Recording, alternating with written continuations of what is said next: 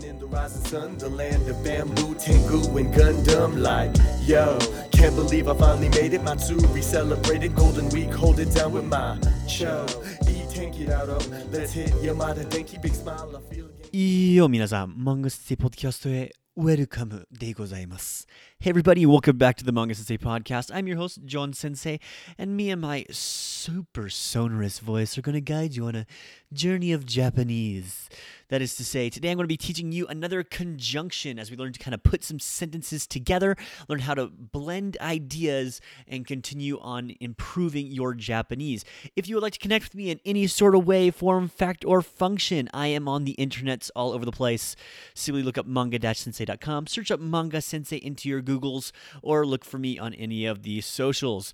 Today, we are talking about a particularly fun, at least I think, fun uh, conjunction that we'll be using to push our sentences together. So, that is soretomo. Soretomo is a conjunction that basically expresses um, what in English would be like either or or otherwise. Um, it's usually to establish two um, situations that are comparison, um, but they're usually not necessarily together. So a good example would be like, hey, do you want to go to the movies or we can go bowling? Those well both of them are activities they're not necessarily the same. They're not in the same exact category. Be like movies um, or netflix you know go to the movies or netflix. Those are the same thing but two activities or you could do like an example that i'll be using today is are you going to take a bath or have something to eat?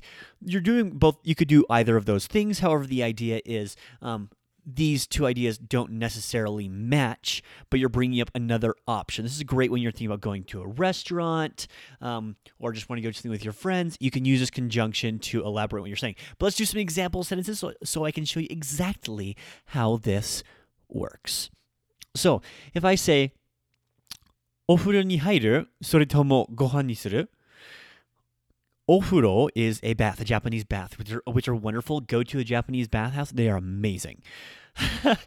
Soretomo, so or gohan nisuru. Are you going to have something to eat? Gohan is to a meal, and nisuru is to choose or make something yours. So are you going to have a meal?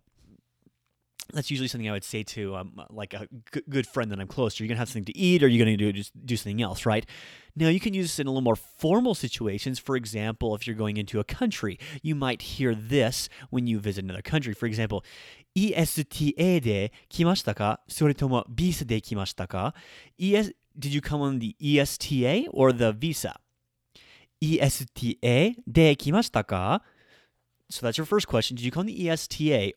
それとも or otherwise, the other option, ビザで来ましたか So those are two incongruent ideas. You can you can only do one or the other. You're not going to be coming on both. So you simply are establishing one thing or another, and you're differentiating between the two. Now, if you have any questions about this grammar point or any others, you can always connect to me on manga-sensei.com or a lot of this grammar can be found on discovernihongo.com, a great resource for anybody studying grammar. I wholeheartedly recommend it as well as all the other language links that I put onto my website. So, minasan, remember to make some mistakes this week. Go out there, try something, make a mistake, and improve your Japanese. And I will see you, as I always do, tomorrow. And until then, じゃあね。